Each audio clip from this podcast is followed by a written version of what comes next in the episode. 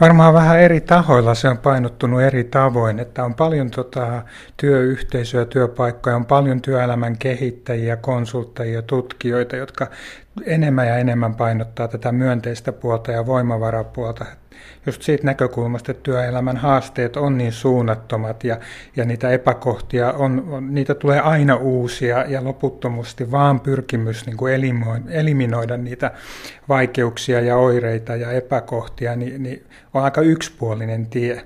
Mutta kyllä, että sitä varten on sitten alettu suuntautua tähän myönteiseen. Mutta, mutta kyllä mä edelleen näkisin, että että meillä hyvin pitkälti on myös sellaista toimintaa, jossa organisaatioiden tyypillinen työhyvinvoinnin kehittämishanke on esimerkiksi lähtökohtaisesti pyrkimys vähentää sairaspoissaoloja, eli lähdetään ikään kuin sen kielteisen kautta, tai että toimitaan tota, tilanteissa lähdetään niin kuin toimimaan työhyvinvoinnin ö, puolesta tai, tai, tai suuntaamaan voimavaroja niihin asioihin siinä kohtaa, kun työyhteisössä on ongelmia. Esimerkiksi pitkään kestänyttä kiusaamista, häirintää, työuupumusongelmia, silloin ikään kuin herätään. Ja tässä myönteisessä on se ajatus jotenkin, että toimitaan jo ennen kuin on ongelmia, mutta myös voidaan niin kuin kohdata ongelmia sitä kautta, että katsotaan, mitkä on ne voimavarat ja mahdollisuudet ja vahvuudet, joilla tavallaan voidaan mitätöidä niiden haitallisten asioiden vaikutuksia. Mutta kaiken kaikkiaan mä näkisin, kun itse aloin näitä asioita tutkia ja niistä puhua työpaikoilla tuossa 2000-luvun alussa, niin onhan tämä Suomi ihan toisenlainen tässä suhteessa. Eli kyllä, kyllä täällä nyt on niin kuin jo ollaan suuntautumassa aika hyvää tasapainoa kohti, että molemmat puolet näkyvät aika vahvasti. Tietysti toivoisin, että työpaikoilla, joissa on niin kuin valtava osaaminen työterveyshuolloissa, työsuojeluissa, erilaisiin riskinhallintaan, riskin tunnistamiseen, niin, niin yhtä lailla olisi sellaista kompetenssia vähitellen ihan joka työpaikalla, niin, niin myöskin voimavarojen tunnistamiseen ja ihmisten mahdollisuuksien tunnistamiseen ja miten niitä vahvistetaan, niin samanlaisia käytäntöjä. No kenen vastuulla näiden voimavarojen tunnistaminen pitäisi työpaikoilla, Jari Hakanen, sinun mielestä olla? Onko se HR-osaston tehtävä, kun puhutaan isommista firmoista, miten pienemmissä? Mun mielestä tämä on ihan tosi yhteinen haaste. Nimenomaan tässä myönteisessä on mun mielestä suuri lupaus, että kun tutkimustiedot näyttää, että silloin kun ihmiset esimerkiksi voi todella hyvin on työn imussa ja kun työ, työssä ja työyhteisössä on niitä voimavaroja, niin se näkyy tuottavuutena, se näkyy vähäisempänä sairastavuutena, se näkyy vähäisempinä työtapaturmina, niin ja se näkyy myös siinä, että sen työntekijä, joka voi hyvin, töissä, joka on innostunut työstään, niin, niin se voi myös muussa elämässään paremmin.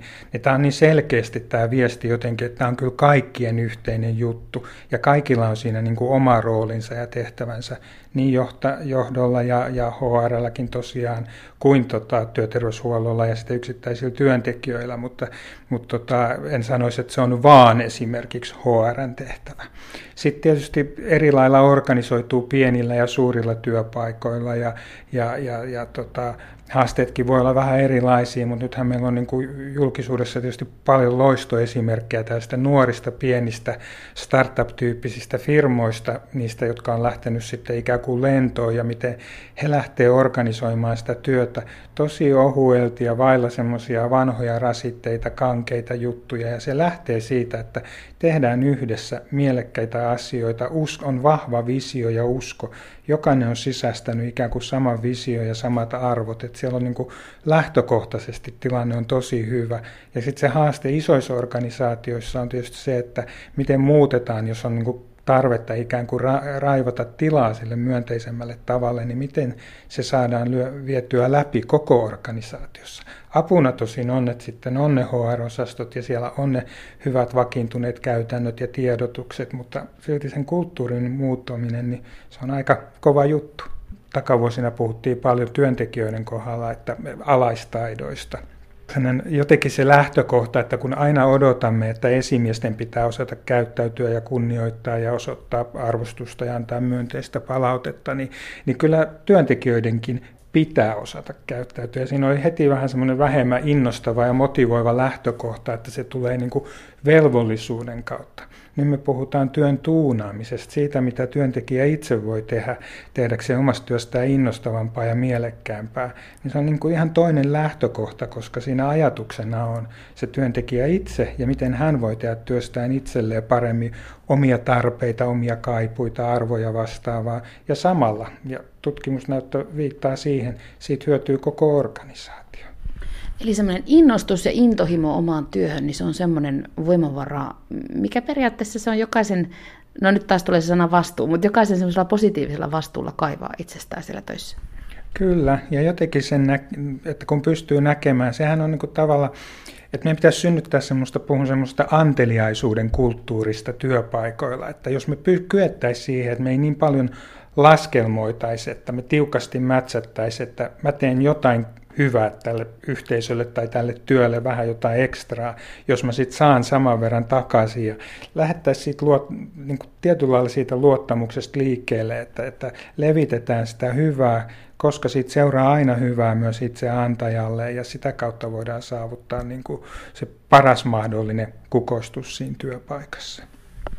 Sä kirjoitat positiivisen psykologian voimakirjan artikkelissasi onnellisena työssä kahdeksan ja puoli kysymystä työn imusta, että ihmisestä on tullut entistä tärkeämpi lähde tuottavuuden kasvulle. Mutta mitä se työn imu ja tämä nimenomaan tämä tuottavuusnäkökulma ihan konkreettisesti ihmisiltä työelämässä vaatii?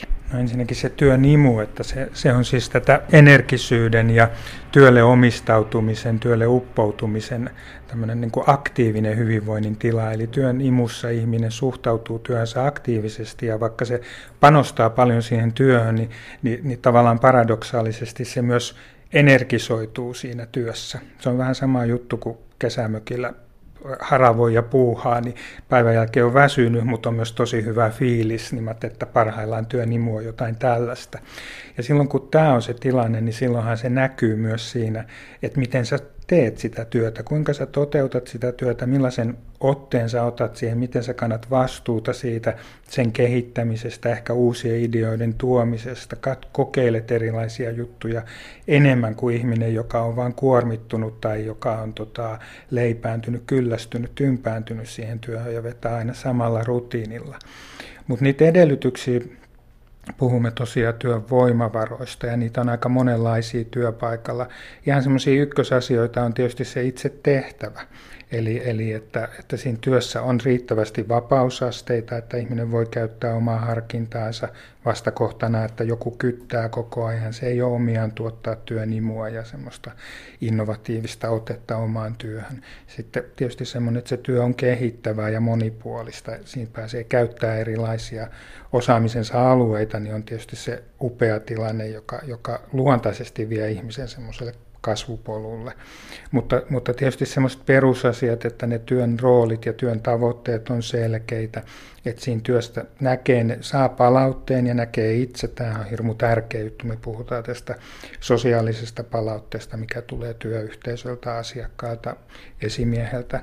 Mutta hyvin tärkeää on tietysti se, että miten itse näkee sen oman kättensä jäljet, että pystyy tavallaan siinä kaikessa kiireessä ja ehkä tekemisen paljoudessa myös itselleen antaa palautetta. Nämä on niitä tosi tärkeitä työnimun lähteitä. Sitten kaikki tietysti johtaminen, esimiehen toiminta, semmoinen arvostus, kiinnostus, myöskin semmoinen niin kuin vastuuttaminen, eli että työntekijälle on todella hyvä juttu, että se tietää mahdollisimman tarkoin, mitä häneltä odotetaan, ja sitten on niin kuin vapaat kädet toteuttaa ja saavuttaa niitä työn tapa, tavoitteita. Nämä on niitä edellytyksiä, jotka, jotka synnyttää sitä työnimua ja sitten parempaa työn tuuttavuutta. Puhutaan tämmöisestä onnellinen, työn, onnellinen työntekijä on tuottava työntekijä hy, hypoteesista, ja kyllä se näin näyttää olevan. Onnellinen työntekijä on myös hyvinvoiva työntekijä. Kyllä, ilman muuta. Et silloin kun sä koet sitä työn imua työssäsi, niin, niin meillä, on, meillä on yksi ainut tutkimus, työn imututkimus Yhdysvalloissa tehty, joka on ikään kuin onnistunut, onnistunut sanon, koska tutkijana tietysti on hyväkin juttu, että pystytään löytämään vastakkaisia tuloksia, jossa, jossa tavallaan nähtiin, että työnimulla voi olla haitallisia vaikutuksia. Mutta kaikki muut tutkimukset maailmalla ja meillä Suomessakin, me ollaan tehty työterveyslaitoksella lukuisia pitkittäistutkimuksia, aina näyttäytyy siltä, että työnimulla on hyviä, hyviä seurauksia pitkälläkin aikavälillä sen ihmisen omalle elämänlaadulle ja terveydelle. Se näkyy paremp- suurempana onnellisuutena, vähäisempänä masennusoireiluna, parempana työkykynä, tällaisina asioina.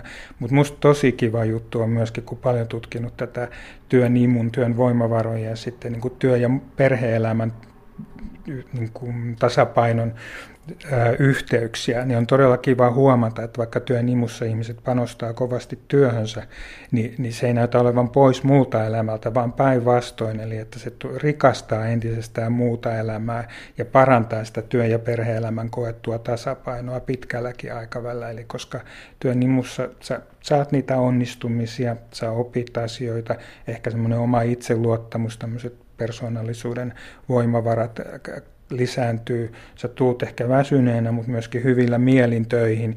Ja siitä tiedetään, että siitä läikkyy sit muille perheenjäsenille myöskin myönteisiä asioita. Niin nämä on musta semmoisia fantastisia juttuja.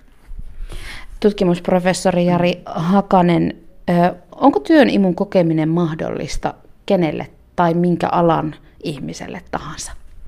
No kyllä mä väittäisin, että on. Että mä oon koonnut yhteen työterveyslaitoksella erilaisia tutkimusaineistoja ja sitten meillä on myös muuten internetissä tämmöinen online-testi, työnimutesti, jossa voi käydä testaamassa ja saa sitten itselleen palautteen. Meillä on liki 70 000 suomalaista hyvin erilaisten alojen ja ammattien edustajaa osallistunut meidän tutkimuksiin. Ja, ja, ja sen mukaan niin noin viidesosa kokee jopa päivittäin työnimua. Ei varmaan tarkoita, että koko ajan, en usko, että, että kukaan voi koko ajan, mutta että joka päivä sulla voi olla sellaisia tilanteita, joissa koet, että tämä työ on mielekästä ja, ja, ja tätä on kiva tehdä ja mulla on energinen olo tätä tehdessäni. Ja, ja sitten on niin semmoinen reilu kolmannes, jotka kokee useita kertoja viikossa. Mutta on kyllä sitten semmoinen viidennes myöskin, jotka kokee niin kuin korkeintaan kerran viikko, tai oikeastaan harvemmin kuin viikoittain, ja se on kyllä jo aika vähän sitten. Mutta sitten siinä porukassa, jotka kokee päivittäin, niin en ole sellaista ammattiryhmää tavannut, josta ei löytyisi ainakin se 10 prosenttia, jotka kokee päivittäin. Et mä niin kuin näyttää siltä, että mistä tahansa työssä on mahdollista kokea työnimu, on mahdollista löytää ne asiat ja elementit, jotka itseä innostaa ja motivoi siinä työssä ja palkitsee. Sä mainitsit tuossa tuon seikan, että työn imu lähtökohtaisesti on positiivinen asia ja äh, ahkera ja kunnianhimoinen ihminen kokee myös kovan työmotivaation kunnia-asiaksi, mutta mitä se työn imun niin sanottu pimeä puoli sitten on? Miten se näkyy? Onko se sitä, että se kaikki energia käytetään siellä töissä ja sitä ei sitten jääkään sinne kotiin ollenkaan? Joo, ei se, ei se näytä olevan näin, että tutkijat tietysti, koska se olisi niin kuin nyt sen jälkeen, kun työnimututkimusta on maailmalla lähetty koko ajan enemmän ja enemmän tekemään ja ollut ensin fantastista nähdä kaikki ne hyvät puolet. No sen jälkeen tutkijat alkaa tutkia kriittisesti, että mikähän se tosiaan se pimeä puoli olisi, koska sitten se olisi taas uusi tutkimusinnovaatio ja itsekin on tätä tutkinut ja, ja muun muassa sitä, muuta on kysytty alusta lähtien, kun on työnimusta puhunut, niin, niin se on hyvin yleinen kysymys, että no syntyykö työnimusta imusta, liiasta työnimusta työholismia. Se on esimerkiksi yksi tämmöinen keskeinen mahdollisuus. Ja ei, ei vaan näytä siltä, että meidän ihan tuore tutkimus kertoo, että itse asiassa työnimu ja, ja, ja työholismi on pitkälläkin aikavälillä toisistaan täysin riippumattomia.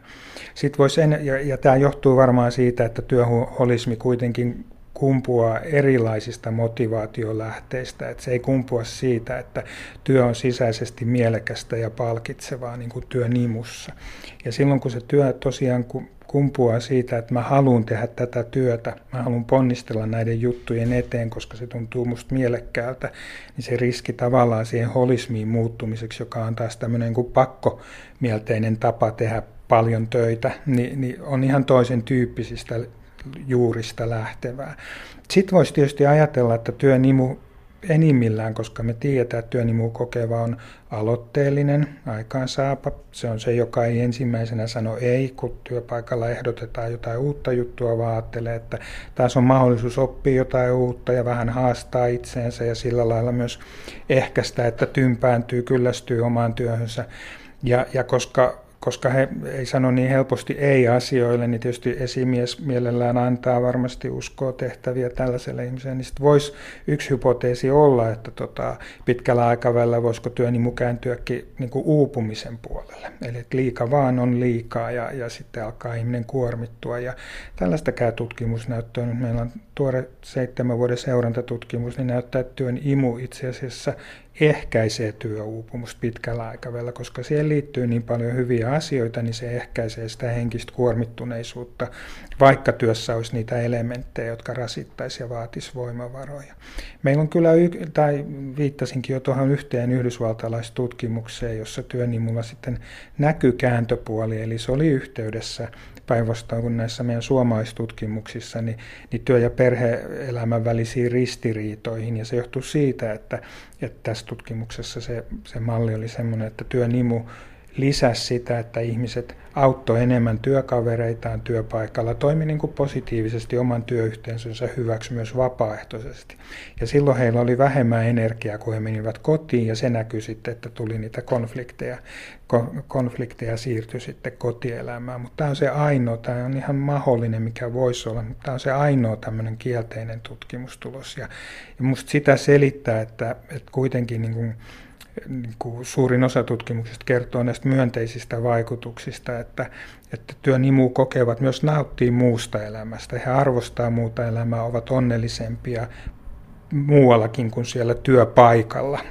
Eli tota, se työ ei ole kaikki elämässä, vaan muut asiat on myös tärkeitä ja se kyllä on omiaan suojelemaan sitten, että se työ, työ menisi ylitse sen omien voimavarojen.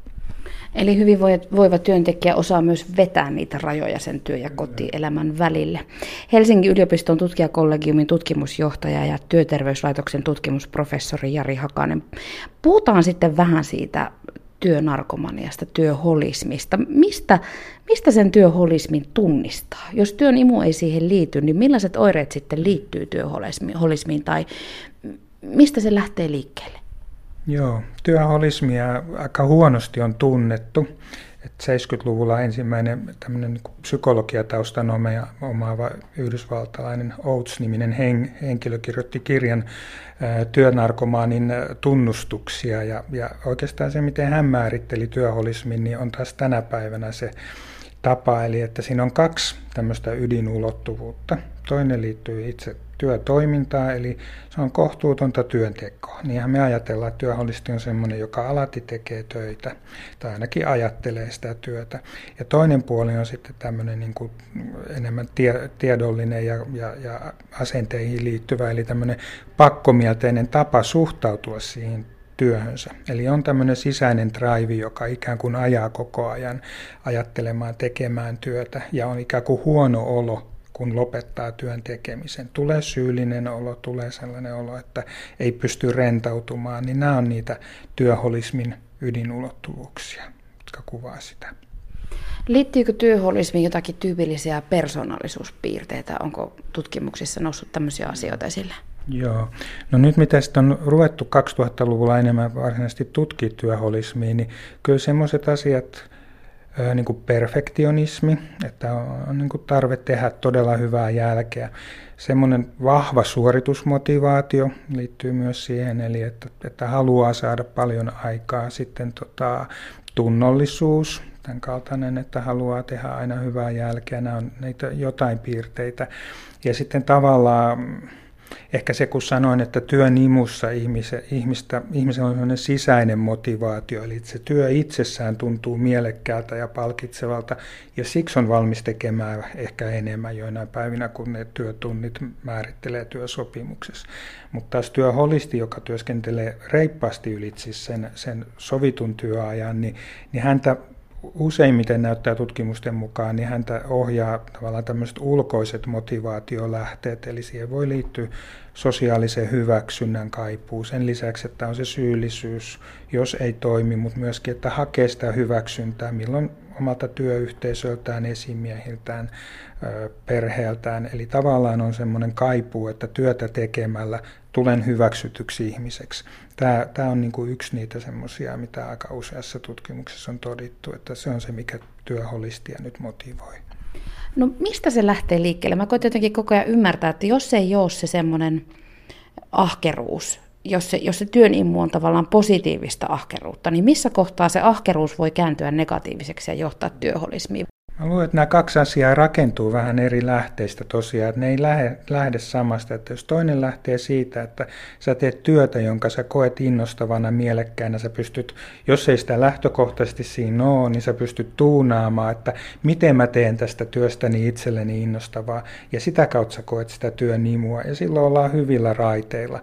Korkeintaan, jos sitten alkaa tuntua siltä, että kukaan ei koskaan arvosta, mitä sä teet, muut alkaa ehkä jopa, jopa tota, tekee hankalammaksi, jos on huono, todella huono työyhteisö, ilmapiiri, kaikki tällaisia asioita, niin sitten se voi niin kuin tärväytyä se työn nimu, mutta se ei niin kuin siitä itse työntekijä ja työn suhteesta lähtöisin tärväydy, se säilyy hyvänä. Mutta sitten taas työholismi, vähän tiedetään, mutta jotenkin siihen näyttää liittyvän tämmöisiä niin pidempiaikaisia elämähistoriallisia, ehkä jo lapsuudesta tulevia, niin kuin tämä just tämä sosiaalisen hyväksynnän kaipuu. Vähän niin kuin sitten ehkä muissakin tämmöisissä addiktioissa ja holismeista, että milloin ne kumpuaa. Mutta sitten esimerkiksi tuore hollantilaistutkimus kertoo, että, että tämän persoonallisuuden lisäksi niin sitten semmoiset niin työyhteisöt, joiden ilmapiiri esimerkiksi korostaa kilpailua, jatkuvaa ylitöiden tekemistä, niin ne yhdessä vaikuttaa siihen holismin toimintaan. Ja on semmoinenkin ajatus olemassa, että työholistit sitten helposti hakeutuu myöskin työpaikkoihin, jossa he ikään kuin voi toimia ja toteuttaa sitä semmoista rajatonta työn kuvaa. Työholistihan tota, on niin kuin asettaa tyypillisesti itselleen kovempia työn vaatimuksia kuin mikä organisaatio voisi sinälläänkään asettaa. Että se on myös siitä kysymys, että sä itse luot koko ajan uusia tehtäviä ja paineita itsellesi. Etkä pysähdy sitten niin onnistumisiin niin kuin työn imussa. Sä kuitenkin niin kuin näet ja nautit siitä, mitä sä saat aikaan, mutta työ olisi ikään kuin se on se jatkuva tavallaan työtaakan, oman työtakan lisääminen. Ja silloin kun ollaan semmoisessa organisaatiossa, jossa se ilmapiiri suosii tällaista, niin tietysti se on tämmöinen helposti semmoinen yhteisöllinen kierre, mikä siinä syntyy ja kilvottelu, joka siinä syntyy. Ja se tietysti on niin kuin tosi haitallista sitten näille ihmisille pitkällä aikavälillä. Eli se on semmoisen sisäisen maailman ja sitten toisaalta sen työskentelykulttuurin semmoinen vuoropuhelu, missä voi tietyt asiat ruokkia toisiaan. Kyllä se siltä näyttää ja kovin paljon ei tosiaan tiedetä. Me puuttuu sellaista pitkän aikavälin seurannat työholismilta, mutta tuolta se tämänhetkisen tiedon mukaan näyttää. Tutkimusjohtaja Jari Hakanen, sä oot ainoita suomalaisia tutkijoita, jotka, joka on tutkinut sekä tätä työn imua että työholismia. Ja sanoit tuossa ennen kuin ruvettiin juttelemaan tallentimen kanssa, että, että nämä termit ei ole vielä ihan vakiintuneet. Niin millä nimillä tota, työholismia sitten, tai millä kaikilla eri nimillä työholismia tällä hetkellä esimerkiksi kutsutaan?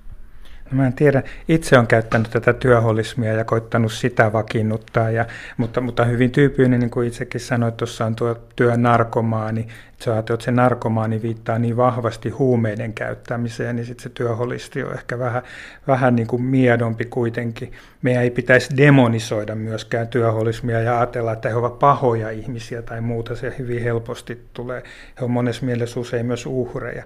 Sitten minusta hyvin hauska, tietääkseni Antti Aaron ja Katarina Salmera Aaron tota, lanseeraama käsite on työppö, joka on kanssa tietysti sopii, sopii jollain tähän suomalaiseen todellisuuteen. Ainakin tällaisia, tällaisia käsitteitä on ollut. Tämähän on niin kuin, että se työholismi, työnarkomaani, työppö, kaikki ne viittaa tavallaan siihen, että kysymys on jollain lailla samoista ilmiöistä kuin missä tahansa addiktiossa. Mutta onhan siinä tietysti eroja sitten, kun me puhutaan työholismista, että jos ajatellaan vaikka, että huumeiden käyttö on laitonta, niin paljon työntekeminen vapaaehtoisesti ei ole laitonta se on hankala, hankala juttu siitä. Ja sitten ratkaisu ei myöskään voi olla niin kuin vaikka huumeiden alkoholin paljossa käytössä, että lopettaa koke, kokonaan, että työtähän pitäisi ikään kuin kuitenkin pystyä tekemään. Ja sillä lailla se myös eroaa ja varmasti muillakin lailla näistä muista addiktioista, mutta pohjimmiltaan kysymys on sellaisesta, että tavallaan hallitsematon tilanne, jota ei oikein itsekään hallitse enää niin kuin oman hyvinvointinsa puolesta sitten. No millä tavalla työholismiin liittyy sitten työuupumus. Seuraako uupumus tuota työholismia vai voiko ne olla toisinpäin tai kulkeeko ne ylipäänsä käsi kädessä nuo kaksi asiaa? Joo, kyllä näyttää siltä, että työholismi ja työuupumus tosiaan on vahvassa yhteydessä toisiinsa. Eli että se työholismi se on kuluttava tapa tehdä työtä. Sä teet jatkuvasti enemmän kuin sä jaksaisit ja sitten ja sitten sulle jää vähän, liian vähän aikaa palautua ja elpyä. Nukkuminen kärsii ja työholisti on stressaantunut, kuormittunut jatkuvasti elimistön mieli ylikierroksilla. Ja niinpä se näyttää, näyttää pitkällä aikavälillä ennustavan nimenomaan työuupumusta. Ja, ja myöskin semmoista yleistä masennusoireilua ja tämän tyyppisiä asioita. Eli, Eli jos ajatellaan organisaation näkökulmasta lyhyellä tähtäimellä, voi olla hyvä juttu hei, itsekkäistä syistä niin kuin suosia sellaista ylenpalttista työskentelyä, mutta pitkällä aikavälillä ei näytä hyvältä, eikä tietysti työntekijä itsensä näkökulmasta. No Jari Hakanen, miten työholismista voi sitten parantua? Mitä se vaatii? Käykö niin, että sen läpikäymisestä jää niin sanotusti semmoinen ikuinen jälki aivoihin? Niin joskus puhutaan siitä, että jos on sairastunut burnoutin, niin esimerkiksi stressitoleranssi saattaa olla tai se kynnys siihen stressin kokemiseen saattaa burnoutin jälkeen olla tosi matala. Niin onko tässä, että mitä enemmän jossain vaiheessa uupunut, sitä vähemmän stressiä enää myöhemmin kestää, niin onko tässä jotain semmoista samanlaista havaittavissa, kun puhutaan työholismista ja siitä toipumisesta? Mä, mä luulen, en ainakaan itse tiedä, mutta en oikein tiedä semmoisia, että nyt tiedettäisiin niin tavallaan työholismista toipuneita tai selviytyneitä ihmisiä, miten he sitten, mä oon ihan toiveikas sen suhteen, että, että ihminen, joka, joka on työholisti ja joka sitten niin kuin jonkun matkan prosessin pysähtymisen kautta pystyy muuttamaan työorientaatiota, niin, niin pystyisi kyllä varmasti kokemaan työnimua ja, ja iloa ja nauttimaan siitä työstä. Lähtökohtaisesti kuitenkin työholisti pitää omaa työtään tärkeänä, uppoutuu, panostaa siihen työhön, mutta, ja, ja niin kuin elementit on olemassa ikään kuin siihen, siihen tota, työn maailmaan niin kuin terveelläkin tavalla suhtautumiseen. Mutta kyllä se varmaan on semmoinen aikamoinen matka, että se edellyttää sen pysähtymisen ja jotenkin se ongelman tunnistamisen. Musta on ollut hauska, kun tota, olen tutkinut näitä ilmiöitä rinnakkain, niin, niin, niin tullut semmoinen ajatus, että, että usein työn imua kokevat peilaa ja kysyy itseltä, vai onko mä nyt sitten kuitenkin työholisti. Mutta työholisti, en koskaan kuullut kenenkään, jota ajattelin, että saattaisi olla työholisti kysyvän, että onkohan mä työholisti. Eli tämä on se hankaluus, että tavallaan kieltää ei halua niin kuin myöntää ja käsitellä sitä ilmiötä.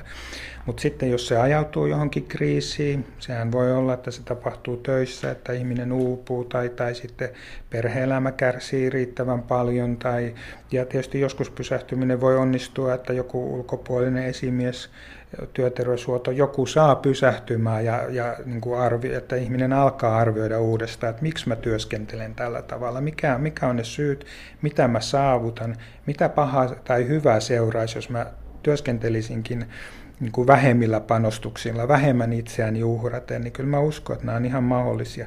Joillakin se voi edellyttää terapiaa, lyhyt, pidempi kestoista ja jotkut voi ihan sillä, että esimerkiksi työnantajat esimiehen kanssa sovitaan työn rajoista, tekemisistä. Esimies työyhteisö voisi panostaa, että sen tunnustuksen saisi vähemmälläkin, vähemmälläkin itsensä uhraamisella esimerkiksi. Että ihminen saa, jos se on sitä, että mä koen, että työn kautta toteutan itseäni ainoastaan ja, ja sillä lailla ansaitsen paikkani maailmassa, niin kuin joku työholisti mulle joskus itseään kuvasi, niin tavallaan, että voisiko se ansainta tulla vähän vähemmällä itsensä uhraamisella ja, ja että voisi saada sen hyväksynnän kokemuksen ja tulla esimerkiksi palkituksi siitä, että lähteekin silloin pois töistä, kun työaika loppuu. Ja meidän niin kuin, tavallaan se arvostuskulttuuri työpaikoilla ei olisi korostaisi semmoista sankarallista itsensä uhraavaa tapaa tehdä työtä, niin kuin joissain työpaikoissa se on semmoinen sankaruuden mitta, vaan sen sijaan sankaruutta on se, että pystyy myös rajaamaan töitä ja, ja asettamaan niitä tärkeimpiä tehtäviä, priorisoida niitä. Ja siinä olisi se työyhteisön ja esimiehen tuki, niin nämä on niitä mahdollisuuksia kyllä. Niin ei se mikään vieras ajatus tai vieras muistikuva ole menneestäkään omistakin työpaikoista, missä ikään kuin vähän kilpaillaankin sillä, että Joo. paljonko on tehty ylitöitä tällä viikolla. Kyllä, juuri näin, että se helposti on semmoinen no, normi, josta ei puhuta, semmoinen kirjoittamaton tapa toimia ja se ikään kuin kiihyttää itseään ja sitten ja siihenhän sisältyy se niin riski myös, että aletaan sitten ikään kuin suhtautumaan ylenkatseellisesti työntekijöihin, jotka pitääkin huolta, että niillä on muuta elämää ja, ja että ne menee perheen luokse, kun on sen aika ja, ja aletaan niin kuin tavallaan luokitella ihmisiä kahteen luokkaan. Mä jotenkin luulenkin, että semmoiset ihmiset, jotka kokee työnimua tai jotka ei ole työholisteja, niin jos ne on semmoisella työholistisella työpaikalla töissä, niin, niin ei ne siellä kauaa viihdykään, että kyllä ne sitten lähtee, lähtee helposti pois, varsinkin jos ne kokee, että ne ei pysty muuttaa ja vaikuttaa sitä yleistä kilpailuilmapiiriä. No miten työholistia voi vaikka omassa työyhteisössä tukea? Millaisia ohjeita Jari Hakanen antaisit siihen? Tuossa kohtaa varmaan jokainen voi miettiä, jos on joku ihminen, jonka tuntee, joka on työholisti tai, tai sitten käyttää alkoholia liikaa tai, tai pitäisi päästä tupakasta eroon tai, tai, tai tälleen, niin, niin tietysti toisen tapoihin vaikuttaminen on hankala asia. Että kyllä kai se lähtee siitä ystävällisestä pysäyttämisestä, keskustelusta, ilmaisusta siitä, että on hieman huolissani ja sitten tilan antamisesta sille toiselle, jos toinen haluaa kertoa ja puhua. Et jotenkin me ei saataisi jättää pulaan, mutta me ei saataisi niin kuin astua yli toisen reviirinkään, ja, ja, ja, koska ei siitäkään mitään hyvää seuraa, mutta meidän pitäisi jotenkin ehkä olla itsepintaisia myös sen suhteen, kun me aletaan näkee, että toiselle kehittyy jo huolestuttavasti sellaisia ylikuormituksen merkkejä, että me saataisiin tämä ihminen pysähtyä. Ja, ja, mutta tietysti se, että sitä ystävällistä ja kannustavaa lähimmäisyyttä, mitä siellä työyhteisössäkin tarvitaan, niin, niin jotenkin tällä lailla. Ja sitten keskustella niistä, ohjata niitä, että mit, mitkä voisi olla ne vaihtoehdot. Ensimmäisenä varmaan työpaikalla se on työterveyshuolto, jossa voi keskustella. Ja he ovat kyllä, suomalaiset työterveyshuollon ammattilaiset ovat hyvin kokeneita kyllä kohtaamaan näitä ylikuormittuneisuuden kohdanneita työntekijöitä, johtuu ne sitten ulkoisista työvaatimuksista tai sitten näistä sisäisistä. Mutta se keskustelu voi olla vaikeaa, niin tyypillinen ongelma kuin alkoholismikin on, niin kuin Jari Hakanen tässä monesti sen todennut, niin aika pitkään se virtahepo siellä olohuoneessa tai, tai avokonttorissa saattaa pyöriä ennen kuin minkäänlaisiin henkilökohtaisiin ongelmiin uskalletaan myöskään ikään kuin puuttua. Joo, toinen puoli on tämä uskallus. Me ollaan hienotunteisia, että tässä on niin kuin tavallaan tämä hienotunteisuuden ansa, että me sallitaan, suvaitaan monenlaista eikä haluta puuttua. Toinen hankaluus tässä on tietysti se, että tämä arvostus, että arvostetaan ihmisiä, jotka tekee paljon töitä ja ainakin lyhyellä aikavälillä yleensä saattaa saada paljon asioita aikaa ja, ja, ja sitä kautta ei myöskään haluta puuttua välttämättä. Johto ei halua puuttua työntekijöihin, jotka saa paljon aikaa ja tekee puolet tiimin työpanoksista ja näin edelleen. Mutta sitten kuitenkin meidän pitäisi lähteä siitä, että me pystytään jotenkin pysäyttää ihminen ja lähteä rakentamaan toisenlaisia työolosuhteita, työn tekemisen tapoja, jotta se olisi pitkälläkin aikavälillä mahdollista, se hyvä työsuoritus. Helsingin yliopiston tutkimusjohtaja ja työterveyslaitoksen tutkimusprofessori Jari Hakanen. Mitä vielä ihminen voisi kysyä itseltään, jos hän miettii, että voinko minä olla työholisti vai en? Mitkä on ne ensimmäiset hätäkysymykset, jotka kannattaa itselleen esittää? No nyt kun lähestytään tässä juhannusta ja lomakautta, niin ekana tulee tietysti mieleen, että miltä se ajatus lomalle jäämisestä tuntuu. Jos se tuntuu hyvältä, että on kiva, että nyt on aika huilata, useimmat meistä huilaa aika monta viikkoa, niin että sitä odottaa, odottaa innostuneena, niin se on musta hyvä merkki. Jos taas tuntuu, että apua, mitä mä teen sen koko lomani, niin että mä en voikaan tehdä töitä ehkä ja, ja, ja tuntuu pahalta, todella pahalta se ajatus olla tekemättä töitä, niin, niin se on joku semmoinen semmoinen merkki, että voisi olla huolestunut ja miettiä, että kuinka sitä voisi tasoittaa sitä lomalle lähtemistä. Ylipäätään, että voisi antaa itselleen luvan nauttia ja rentoutua ja kerätä voimavaroja taas, taas sitten tulevaa syksyä varten, niin olisi se hyvä merkki. Hmm. Sano vielä Jari Hakanen tähän loppuun, kun työelämäkeskustelu käy tällä hetkellä valtiotasollakin kuumana, kun uusi hallitus on nyt muodostettu ja puhutaan siitä, miten työllisyyttä pitäisi saada lisää ja tehokkuutta halutaan kasvattaa ja keskustellaan sunnuntailisien poistosta ja eläkeikä on jo päätetty nostaa ja, ja työviikon pidentämisestä ja muusta. muusta keskustellaan kovasti ja samalla ollaan jatkuvasti kovien YT-uutisten keskellä, niin revitäänkö tässä ajassa vähän ihmisten selkänahasta viimeisetkin mehut tuolla työelämässä? Miten, miten sä seuraat tätä, tätä valtio- tai julkista keskustelua työelämästä tällä hetkellä? No kyllähän, kyllähän nämä kaikki päätökset ja ehdotukset, samoin kuin kaikki päivittäiset uutiset, työpaikkojen menetykset, yteet, kaikki muut, niin kyllähän ne semmoista uskoa ja optimismia, sellaista myönteistä tulevaisuushorisonttia työntekijöiltä, työpaikoilta on omiaan viemään pois. Eli se vaatii aika paljon uskoa sitten, että niin kuin omiin voimavaroihin, omaan tekemiseen, siihen mitä meidän työpaikalla voidaan tehdä siitä huolimatta, että yleinen ilmapiiri on huono.